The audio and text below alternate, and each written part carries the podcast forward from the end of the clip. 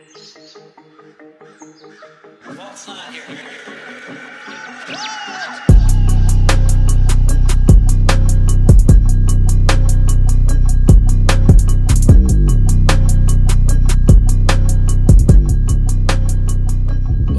hola, ¿cómo estás? Muy bien, ¿y tú?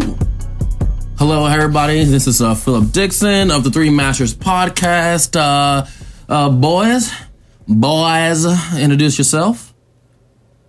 Hey everybody, you already know who it is. It's I say uh. I Nice, nice. Okay. I say this. That's clever. you know, this is your boy A Wheezy, A Town. You know, that's what they call me. That is not Andrew. what they call you. Uh, I don't know. You've been, been in Chicago too long. Um, uh, but yes, how it this you know how it is. This is the Three Masters. No, they call th- they call him AW. I, do know, you call him kinda AW Just, or just call me the dub. no? Stay winning. Oh my God. Listen, this is the Three Masters podcast, right? And you heard from us, the three of us, the three masters, and today we have a guest. And uh, he is a legend. He is an apparent trailblazer of the Latino people. He is a man from Guatemala who is now in Cincinnati. He has been surrounded by the whites, the Latinos, and the blacks, but never the Latinos in the United States. He stands out. He is one of a kind. He is Guillermo Sanchez. Guillermo Sanchez, how you doing? I'm good, man. How are you guys? Way to bring the energy. We're doing great. We're doing great. Muy, muy Hey, at least I muy clapped. There we go. There we go. Okay, okay. bien. Yeah, Well, we can make it a bilingual po- po- podcast if you want. I want to I'm, understand I'm sure. what's being I'm said. sure I Isaiah. don't- see. Isaiah will keep up. He'll keep up, but I Oh, oh. yeah, you got to Oh, translate for oh, us, oh, Isaiah. oh, I, I see, I see. All right. It's not like a Alright. saying no one actually says in Spanish. It, it is. That is correct. See, Just use see. Spanglish. Ooh, yeah, I know context. I know Yeah, context. Um, that's why I get for hanging out with so many Latinos in undergrad. Um, so Guillermo, to start this off, you know, tell us a little about about tell us a little about a little bit about your background, right? Tell us, uh, you know, the things that makes Who you, you are. Yes, Isaiah, you. The things that makes you, you. Yeah, man. Uh, like you said, I'm from Guatemala. Came to the U.S. when I was 15, 10 years ago now. Can we get a USA chant? No. Ooh. Uh, no. I I came when when I was a sophomore in high school. I went to a private school here in Cincinnati, or like in the suburbs of Cincinnati. So just by saying that, you can you can assume that it was ninety nine percent white. I thought you Um, were just trying to make sure you we all knew that you weren't in the inner city, but okay. I mean, that's where it was though. It's like half an hour away. Um, Okay, okay. and it was a private Christian school. You know, they gave me the, chan the chance to to be there for three years, finish high school there. Um, after that, everybody was like, you know, might as well apply to college. I applied to several schools. I think I got into every school that I applied, but like no one was gonna give me money because they were like public schools, and they were like, nah, we gotta take care of the locals first. Um, so then I started applying to like smaller private schools, and that's how I ended up going uh, hearing about Fisk, HBCU. Had no idea what an HBCU was. Saw the website, and I was like, clearly something to do with black people. Um, but I You but I Gotta be applied- there. but I applied. Uh, I was able to get a good scholarship there and ended up going there. Had a great time. Nashville, Tennessee. What up? Four years. Uh, that's where I ended up meeting Philip. Um, and I, I, I think we did some, some good things down there in Nashville uh, and moved up to even better things. So now I'm back here in Cincinnati. Now I am closer to the inner city, um, working at Cincinnati Children's Hospital getting a degree from the University of Cincinnati, uh, a PhD in molecular biology. Um, I'm in my third year right now, um, working on stem cell research and just having a good time, trying to stay safe. Yes, trying to be like a Trojan. Stay safe. Um, Sure. Okay. no. Okay. That's good. That's good. Um, um, stem cells, like the things people inject into their knees, uh, and overseas. Yeah, and well, yeah. I mean, uh, the ones that I work with are stem cells that you can make from patients. Like, you take the patient's blood and then treat those cells um, to kind of um, take them back to like their initial uh, stage. So basically similar to to what like an embryonic stem cell would be, and then from that you can treat it to become anything. Um, you can get like brain tissue, you can get muscle, you can get uh, intestine, stomach, whatever. So um, I mainly work with going from stem cells to the uh, digestive system and, and studying disease in the digestive system and different uh, genetic mutations there. So stem cells So- come from embryos. They can. So But, uh, so- right. You said what? So QAnon is like right. You know. I, I what did they say? from a, fr- fr- from abortions and stuff like that. Yeah. So back- yeah, back in the day- can So you, Isaiah's can you get the- stem cells from that? Back yeah, back in the day, that's where they would get them. But now, um, they usually Okay. get them from like leftover uh, Fetus. artificial insemination Oh, uh, embryos that were Okay. already like made outside of the body. They never went into the mom. Um, So so they just kind of get them. babies. Yeah, basically. So you know, stuff. They usually make like twenty, but like they can only put you know four to five in in the woman because if you put twenty in there and all twenty hatch, then you know she might die um, because Right. it, clearly she can't like be pregnant with twenty Explode. kids. So It's a um, there's a bunch of leftovers, and you know instead of throwing them away, use them for research. So when it comes to stem cells, wha- and you're you've been studying for about three years now. Yeah. What what is like I guess the practical use of stem cells? Because as a just a regular person, when you just hear about stem cells, you hear about them, you hear what they can do, but uh, can you give us any case studies to where it's actually been implemented for something? Sure. Uh, in a real in a real life uh, scenario. Yeah, yeah, yeah. So, for example, there's been a couple studies that um, go from stem cell to intestine, and you can get about you know one centimeter size piece of intestinal tissue. And instead of having to go to the, the patient with a mutation for a biopsy and getting some tissue out of the patient and seeing what the biopsy does and like how does the biopsy change their cells and everything, you can just take their stem cells, make the intestine in the lab, and then look at that, and you don't have to get the biopsy from the patients.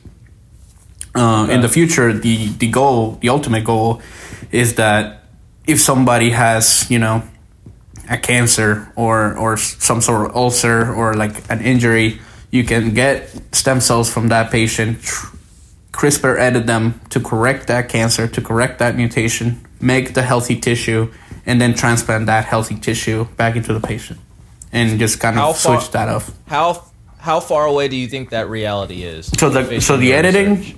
you can do already. Um, the you can make the tissue.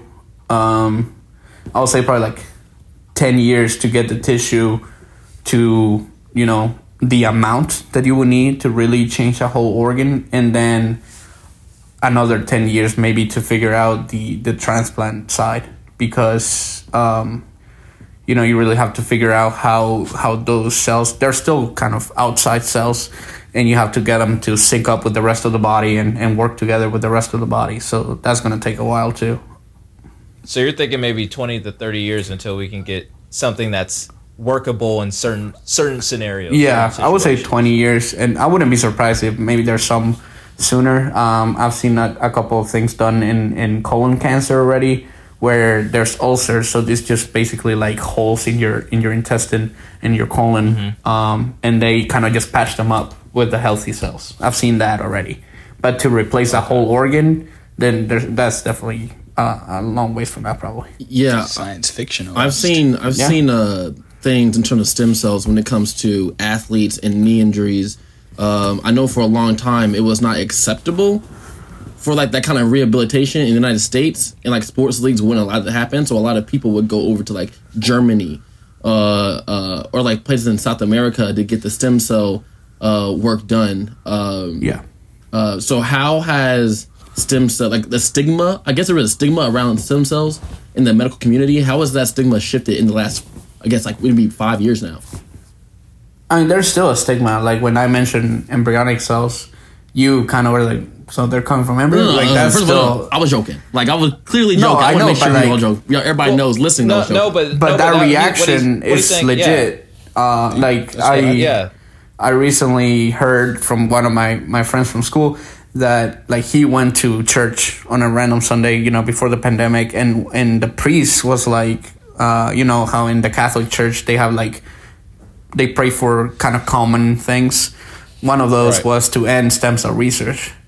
Um, Really? so that's definitely still a thing. I think the Pope has made a couple comments in the last two years that is like, I see the benefit, but uh, depending on the source, it's still wrong. Um, Radical Pope. So yeah, so when it comes to like the church, there's probably still some sort of um, kind of like a bad impression.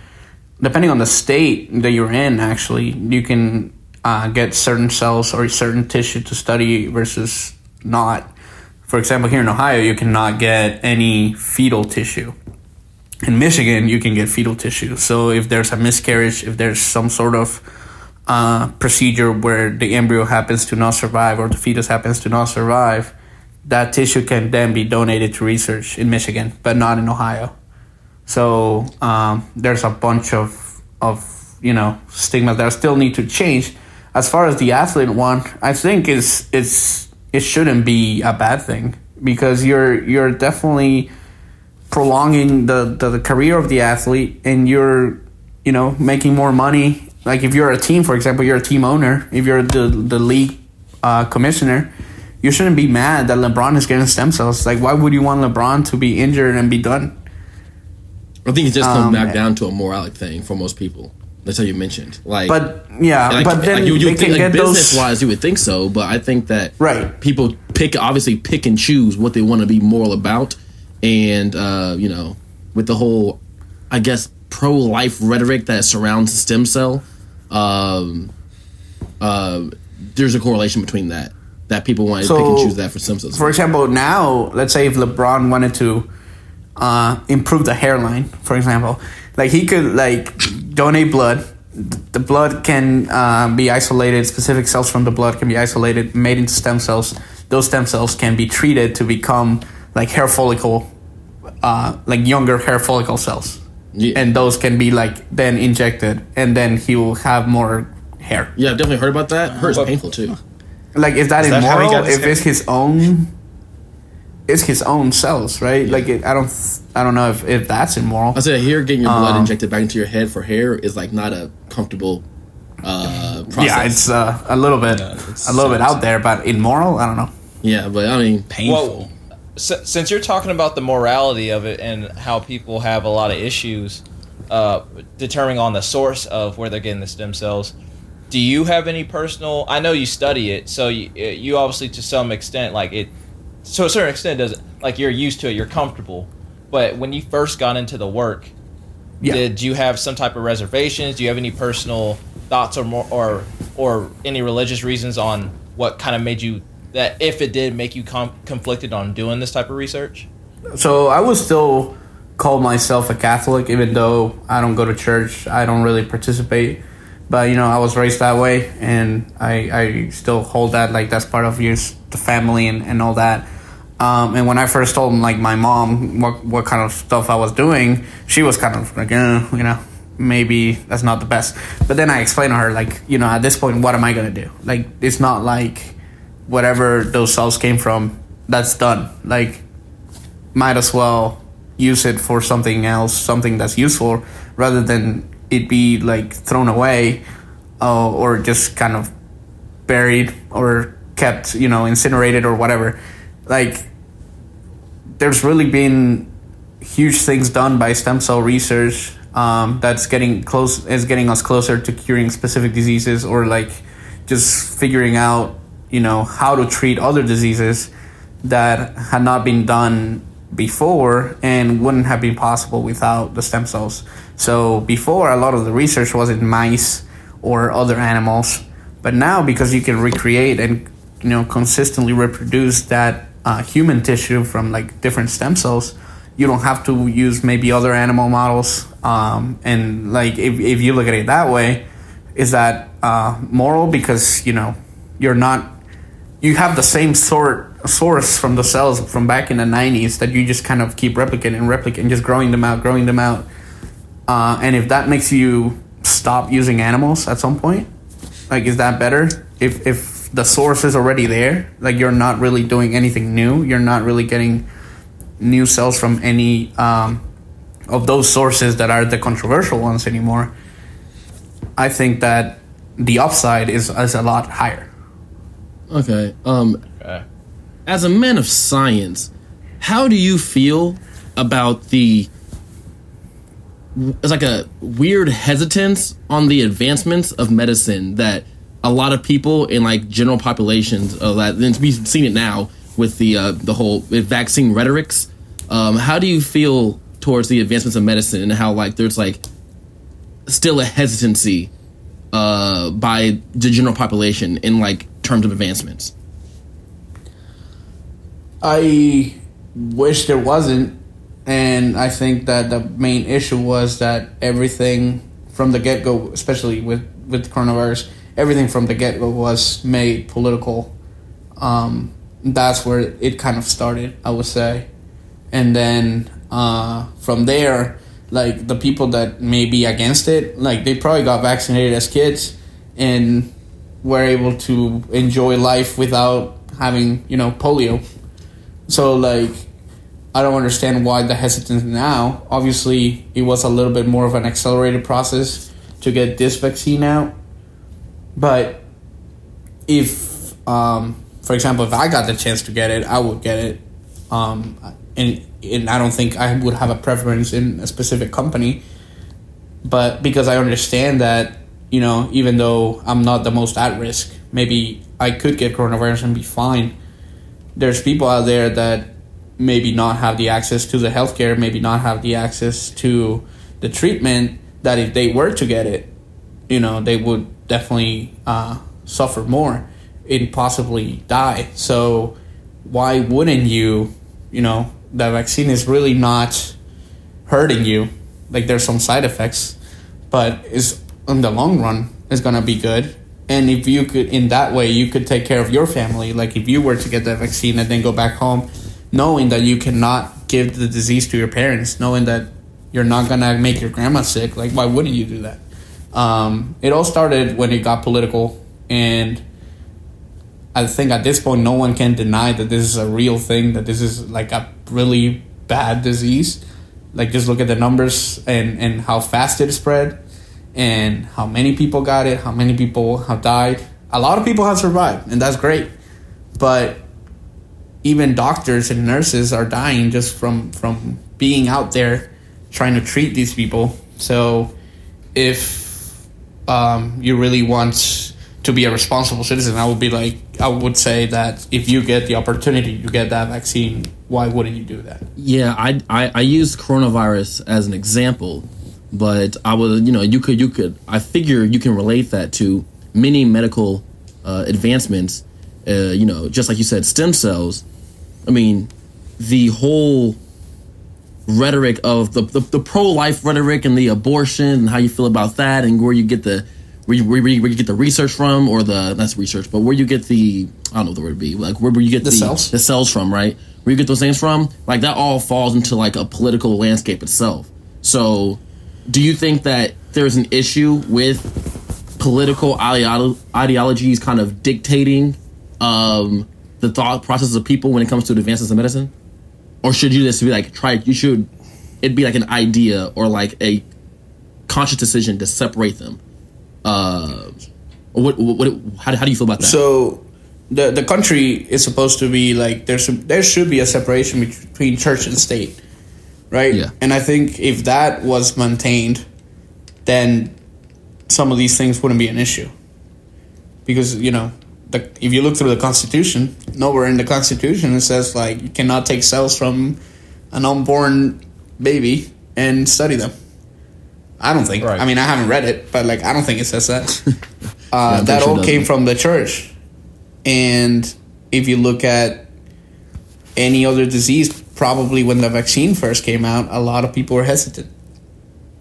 But eventually, you know, the the clinical trials and and all the the studies that they were done before the giving the vaccine to people held up, and the ones that didn't hold up clearly were cut right away.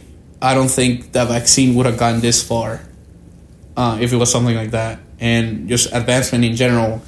I don't think it would have gotten this far if it wasn't really doing good. Um, there's definitely some regulations that have to be placed at some point. Like right now, you can uh, edit genes, so you can edit genes for for something to not have the ability to like suffer from a specific disease. Um, if there's no regulations at some point, maybe people are gonna get greedy and are gonna start wanting babies that like are gonna be you know six five and above, or you know just like better muscle Monstar development. babies. Yeah, stuff like that. So like at some point, you know, you need you need some regulation. yeah. Uh, but that should be like I'm okay with the government being involved because most of the funding for research comes from the government. So I'm okay with them setting some regulations. But then when you bring uh, when you allow church to get into it and the thing is if you were to have like a forum with leaders from every religion and they all agreed then maybe there will be a better argument than just allowing like the protestant white people to, to dictate what's wrong uh, versus not. So um, it's clearly not any religion that gets a say. It's a specific religion, and I think that's where the issue uh, starts. Okay. Yeah, true. And I feel like a lot of issues around like specifically like the vaccine comes down to just people are scared. Like they're scared of what's happened in the past where people have been almost like ex- oh no, actually experimented on and then it's come to the present where people just straight up don't understand it and that's why they probably wouldn't take it. But to sort of switch some gears a little bit, I want to know if your like cultural or your heritage played any type of part into you wanting to go into the medical field. Uh, I don't think necessarily. Uh, I've always enjoyed science, and I mean, in school, like. I wasn't. I I would like to think that I wasn't, you know, the one that would sit in front and literally not do anything. Like I still got involved in sports. I still like did other things, but whenever it came to listening and learning about the new things, that probably science and math were like the highlights. I mean, history, I really didn't like Screw you. care for it. I wasn't good at writing like essays and reading just like Shakespeare and all that. Um, so I don't think it was necessarily heritage. Um, the fact that when I came here, I realized that there were many other opportunities that I probably wouldn't have had I stayed in Guatemala played probably a bigger factor. Um, and just the fact that, you know, things worked out and I was able to get opportunity after opportunity to to kind of keep going. Um, and you know, eventually I saw that there weren't a lot of people from similar backgrounds to me doing what I'm doing now, and it's like why why not? Like I don't I never saw that as a deterrent to to do it. I I you know when I think about people that are different or whatever, you gotta someone has to start and and that person then sets the trend or whatever. I'm not saying I'm the first one. I'm not saying No, no, no. um, I'm inspiring Talking- people already, but Talk your The talk. very first one. right, yeah, not Yeah. never before had a Hispanic person like science, but um, On, I hope that at some country. point, you know, if I ever end up working at at an institution here, let's say like at KU, I have my own lab over there or whatever, then I can start recruiting from Guatemala. You know, people that are coming out of college down there, um, stuff like that. So um, as far as heritage, probably plays more into my future goals rather than what I'm actually doing right now. So you're a trailblazer. Like, Mm. like you aren't gonna say I you wouldn't are say because that. no one's gonna be like, I'm a trailblazer. But like at the end No, of the day, wouldn't like say you that. want to blaze the trail. It's modest. You want to blaze the trail for people coming up behind you in Guatemala by being a Yeah, role model I to mean, them. who who doesn't want to do that? you know? Trailblazer.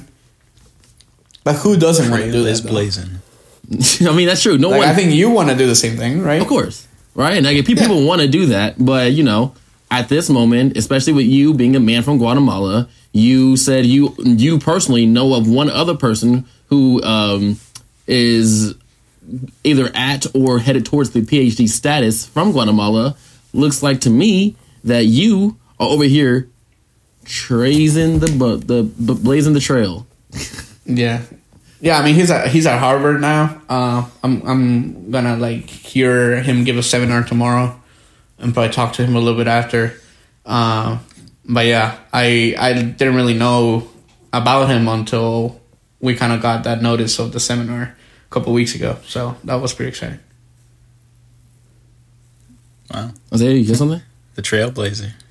Yeah, the, he he for sure is trying to trying to get there. I guess know? what I was sort of like following. I guess if I change up my question a little bit, I was more so like asking like are doctors like seen highly in Guatemala so that so much that like people want to leave the country to go study medicine to really like elevate their status back in Guatemala. Like if that might have played a part.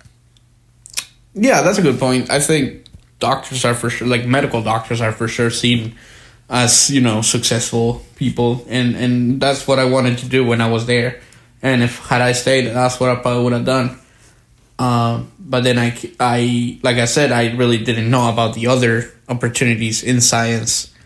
Um, and I think if I go back with you know after after I finished my degree here, if I went were to go back, there really wouldn't be opportunities for me to work down there. But I'm sure it will still be seen as a high achievement, especially because you were able to leave and kind of stayed long enough to to make things work.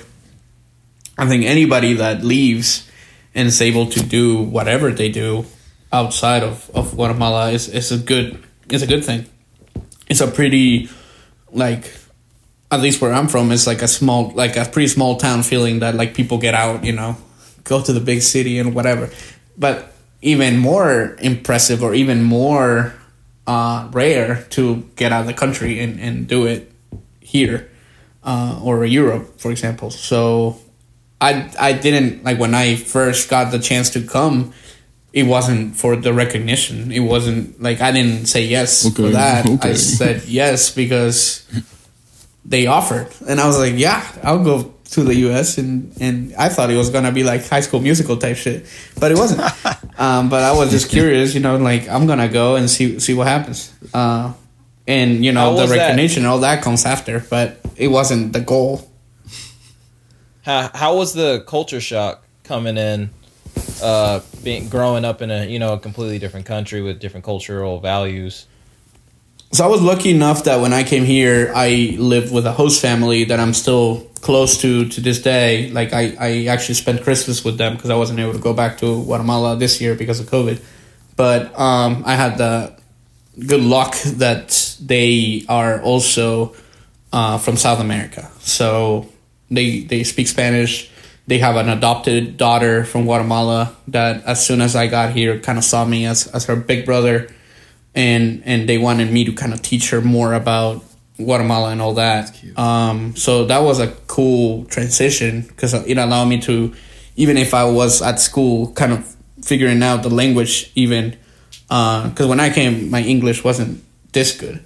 I still had to like ask people to slow down uh, and kind of think about words and translate everything but even if I was having you know tough time at school, but I could still go back to the house and talk to them in Spanish, and they were able to like translate if there was any confusion or help out or tell me like who to talk to or whatever. So that was very helpful. As far as um, the other students, for example, I was I think I was able to you know make friends fairly quickly. Um, there were a lot other of other international students at that school, but none of them were from Latin America, mostly Asian. Mm, Asians. and and I, I mean they kind of stuck together. So it was like i wasn't gonna go to their table. I had to you know it was up to me to really get out there and talk to the locals. So that's what i did and ended up uh, working out. I got involved with soccer right away um, so that allowed me to you know get to know more people and get more involved and eventually I was able to to be more social and all that. I did, you know, I talked to Philip about this probably several times, just like how people, high school age people, specifically white people, just treat their parents and like have those freedoms and stuff like that that I didn't have, and I'm assuming you guys didn't have like at that age. Uh, like we talked about it, like just kind of talking back to the parents, kind of just saying, yeah. Um, Shut up, fuck you, Jan. I'm not eating dinner. Yeah, yeah, I'm not eating dinner. Like whatever. I hate you, mom. Like that kind of thing. Like you will never hear that. Uh, and so that that was a big change. Uh, education wise, I was like, yeah, classes are harder just because it's a different language. Everything is, but at the end, I I was able to like kind of catch up and and deal with that. I would say it was a bigger culture shock going from that high school to Fisk than coming from Guatemala to the high school. Why? Uh, uh, if you really want to Yeah, know. we really want to know the, the Latino uh, experience if you of white if high you school can't to black imagine it already, uh, I was in the Latinx, I, I was in the suburbs here, and then I went to Fisk. That I mean, Philip won't let me lie. Like Isaiah, you've been out there. It's not the suburbs. No, Uh, in the hood, baby. It's a it's a different experience. I, I literally got to Fisk first day. They started playing uh, Knuck If You Buck. I, I saw a commotion. I was like, "What the hell is going on?" Start running, ducking. I, I I legit never knew. I never saw Stomp the Yard when I was a kid. Like I didn't know any of that. Uh, and you know, just like I really hadn't met that many people outside of the Midwest. I would say so. Like I I got to know a lot more people from the South. Um, a lot more people from Chicago, East Coast, West Coast, and was a lot more diverse than here. That it was pretty like isolated. Just everybody probably grew up and was born, grew up in Ohio the whole time. Like they never moved. They were always here. But then at Fisk, I think because it's college and any college will have this, it was a mixture of a bunch of other people. Uh, and just kind of like the dorm life was different too. Uh, Because we lived in a trap just- house. Yeah. Okay. You might as well call. Right, you might as well call a spade a spade. We lived in a quite the Trap place. house. yeah. yeah, I mean, it's not it's not the, the types of dorms you see on TV. You know what I mean? But uh, I enjoyed it. Um, I I think it taught me a lot. I got to know some great people, and I was able to get out of there This uh, dude said he made it. out. doing well with a degree, and move move to the. It, it got me where I needed to be. You know, Yeah. I, I'm thankful that Fisk got me that chance. Hopefully, one day I can give back, and. uh but I would say it was a bigger transition just because, like, I mean, this was probably more like the stuff that I was used to seeing, like American stuff that I used to I was used to seeing on TV and movies and stuff. But I never really s- learned much about HBCUs or like kind of southern and more inner city life and all that stuff. So I, I really didn't know. Um, but here, I guess by watching Friends, you could be like, ah, you can you can make some jokes, you can understand a little bit of the humor.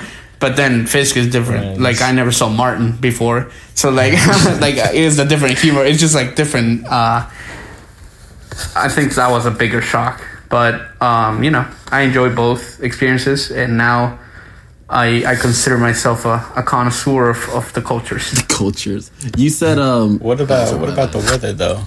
The weather? Oh, the weather, The weather yeah. change. Uh, so first time I saw snow, I was like, "Holy shit, this is great!" Uh, I went outside, played with it, whatever. But then I had to help clear the driveway. I was like, all right, I'm done with this. Like, I when does it go away?" Uh, yeah. So now I hate it. Like, I don't like snow, and and it doesn't snow that much here. It's probably like one once or twice a year that you get a, a good snow. But I don't. I'm not a fan. cold, though. Yeah. Oh, it's it's cold for sure. That I mean, uh, if you're inside the house, you're good. So uh, that's mostly what I've been doing.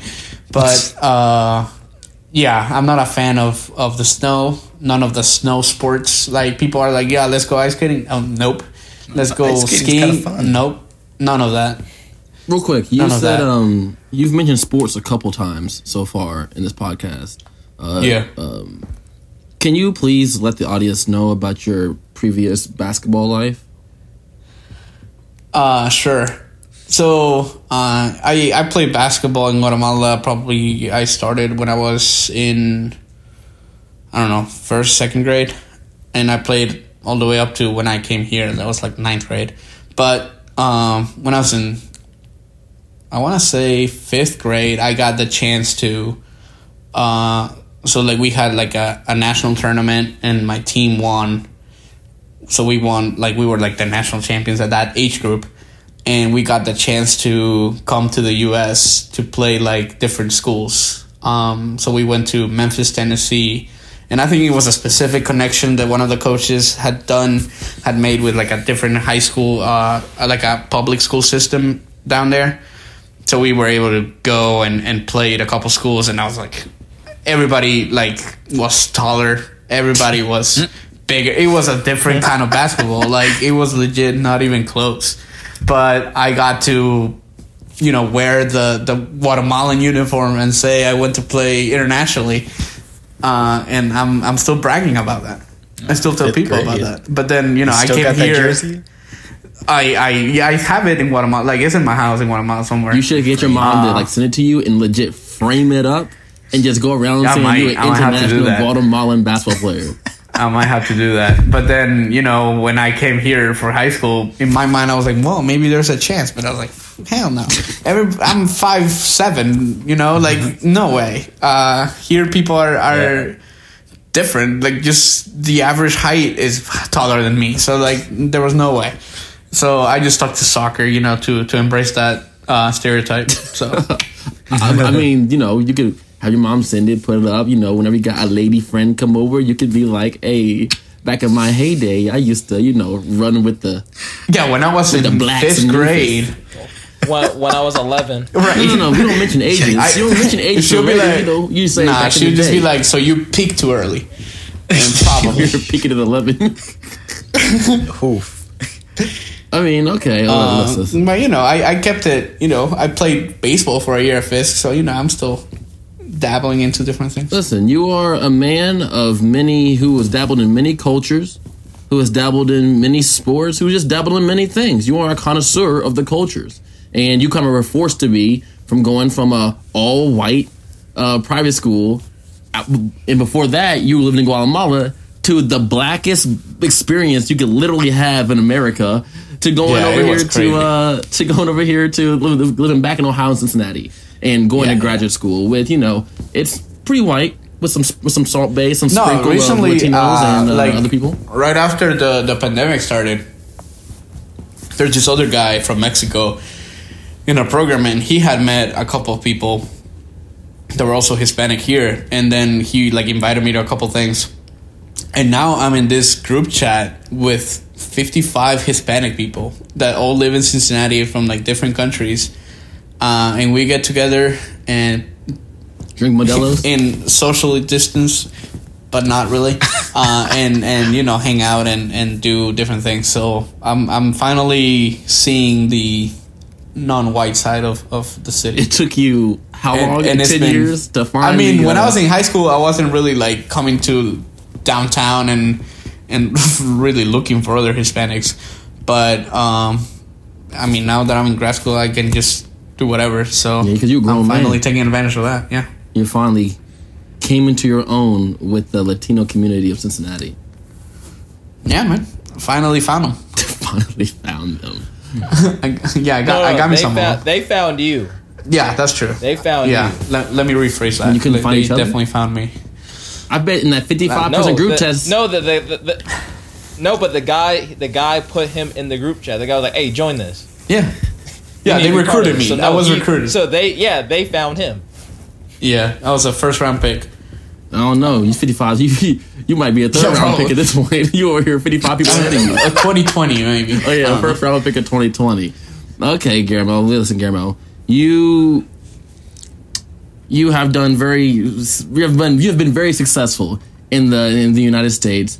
Uh, but you know, I, I need you to uh, kind of just. Uh, I actually have no idea where I'm going with this. Somebody help me out. Somebody help me out. I wanted to ask. you. I wanted to ask real You're- quick. you're- Um, so I know Philip, you did your master's in what? Uh, education. No, no, no, no, or no. history? History, history, history. What about Isaiah and Andrew? What about you guys? Uh, mine's a master's in accounting. Okay, And mine is IO psychology. nice.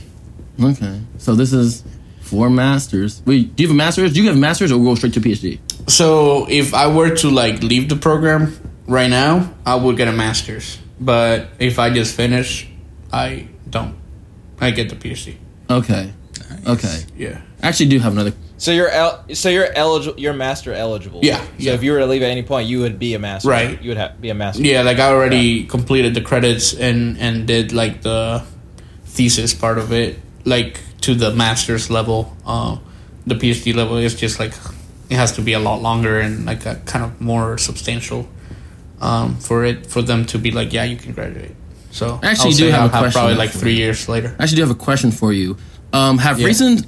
Did you ever just say yes or no to this question? It's a secondary question after this. Do you did you ever have like a American dream mindset when you got here?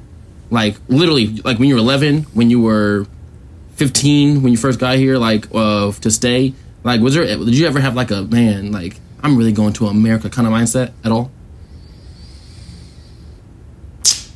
Yes and no. Like, yeah, it was like I'm going to to the U.S. Hopefully things work out. Hopefully I can keep going. But it wasn't like, you know, the the typical like is this or nothing. No, like, no. 'cause I, know a lot of people like- came from other different you know countries, and they're just like. So that's what I'm saying. Like a lot of people literally leave everything to just get to the door here. Oh, the people I'm talking it about. wasn't like that. No, no, it I'm- wasn't like that for me. Oh, so, but- still, you like have seen like the United States through like mo- media, movies, TV shows, Oh, whatever. sure, sure. No, you you said you you used to only get the Boston stuff or the big championship uh, teams for sports. yeah. yeah. Like, did you like when you first came over here? Did you have like a man? I'm going to America. This is gonna be nice. And then it. oh yeah, yeah. Say so. Yes to that. Secondly, since being here, has that thought process changed drastically or even at all? now I would say I don't necessarily have to stay. Like um, after grad school, I want to look into possibly doing like a postdoc in Europe, um, and just kind of staying there. I don't I don't necessarily have to stay here. Like if there's a chance to for me to stay here, I will, but it's not the end all be all. Now that I am more familiar with you know the the industry that I'm in or the area that I'm in, and I know how many other opportunities are out there. This is not the end all be all. There's good institute like you know who wouldn't want to work in Harvard or Stanford, but you know, the London has or the UK has Cambridge. But uh, granted, I wasn't Germany talking about like career wise, uh, because I was I, I bring this up because I was talking to one of my friends yesterday, and she's from France, and she came over here for college, and has been here we we we we we. Um, and uh, she's been over here. But she's she's getting her PhD in May, so she's been over here. You know, she's has she has three degrees. Been over here about for about eight years, something like that. And she was like, when she first came to the United States, she had seen like, you know, the United States through the perspective of like movies and music and you know all the stuff that essentially the United States wants you to see, and like not propaganda, but essentially propaganda, right? And then now socially, she's like every day something happens to where it has happened for the last like couple years to where she's just like this veil has been like uncovered and all of a sudden she's seeing like the true ins and outs of like what America actually is and not from like the perspective of like how you you see it in like a, a Tom Hanks movie or whatever. And I was Yeah. wondering if that same kind of situation happened to you or if like that ever happened to you or did you even have a similar mindset to that? So it wasn't professional, it was more like socially.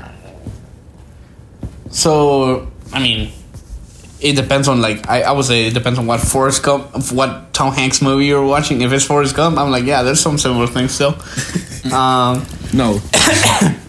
but uh. I I definitely see now that it's not perfect. Like there's things that I would like to be better. I would like to, I would like them to change. Um, but I'm sure every country is like that. I'm sure in Europe there's racism.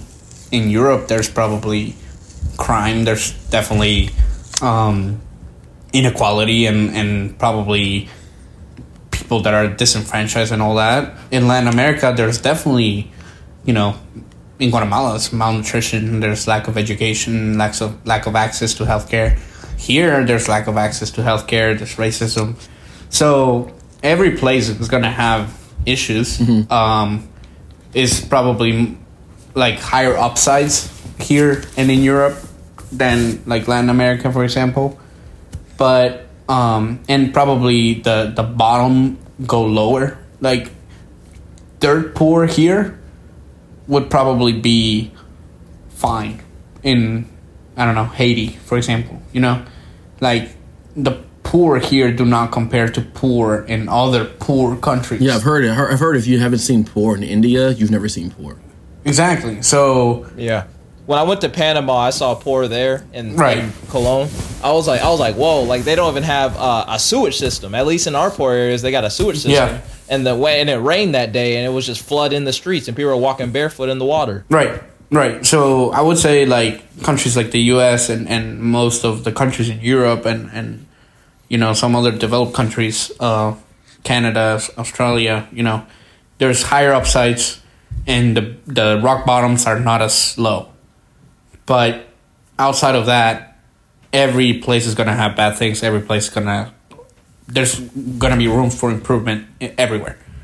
Okay. So Right. I wouldn't necessarily say, you know, the last years, couple of years have been difficult. Like we were there at Fisk when when Trump got elected, and that was something. That was an experience. and since then, you know, a lot of things have happened, but a lot of things happened before. Like a lot of things happened before Right. I came here. Like Right. if I was here for you know 9-11, I probably would have been like, yeah, I don't want to stay here.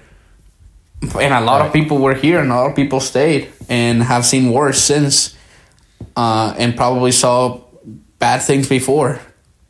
So if you go to any country, it's going to be the same. Like there was a terrorist attack in Paris, you know, a couple years ago. Like a lot of places are going to have issues. Um, it's just what you want to focus on, and obviously you can't ignore certain things. But if you can do whatever you can to help, then do that. If all you can do is vote, do that. Um, but if you can then like work on something that is gonna have some sort of impact, and do that. But if you just keep going from one place to another because you're encountering some social issues that bother you, then nothing's gonna change. I 100% agree, Guillermo. That was pretty good. Well, do you guys have any other questions for him? Uh, no, I don't got anything for this guy. You already got any, anything you want to ask us? I want to ask what what kind of uh, like feedback have you guys been getting from this, and like any anything that uh, people have been like saying to to kind of talk about or what like what what's in like let's say the next three weeks like what are the topics that that or we don't even know that answer yet. No, no, no. We don't know that. Well, we're well, well we're going to be talking about uh, uh, you know so, some relevant current events that we kind of spoke about earlier. okay Stonks. So so so uh, that's going to be coming up soon, and feedback has been uh, pretty positive so far. With the they podcast. love us. They love us all. that's Got good that's Good good reviews. yeah I'm sure uh, Philip is the weak link here so I mean, Uh. I have got the most hated ones. It is one. It is what it is. Got the hate mail. Yeah, Phil, Phil, Phil, Phil, Phil has got a few haters. How come He has, what, what's he- the critique hate us because they ain't us. Um, what did he say? I talk too much. Uh, uh, he said that uh, I need to fact What? check myself. Uh, whoa, whoa! One, one, one guy on Twitter said that uh, he looked like he hang out with too many white people or something like that. Uh, Well, uh, I mean, some of us can talk, can speak on that because we do too. But um, Andrew's literally half white.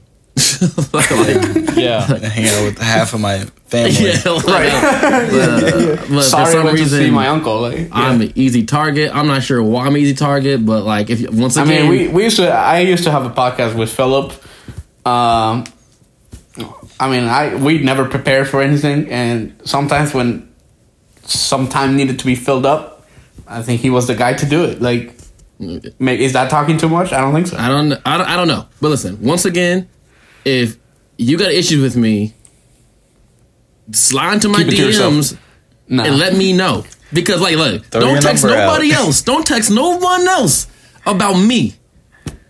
I got Twitter, Instagram, Facebook, and Snapchat.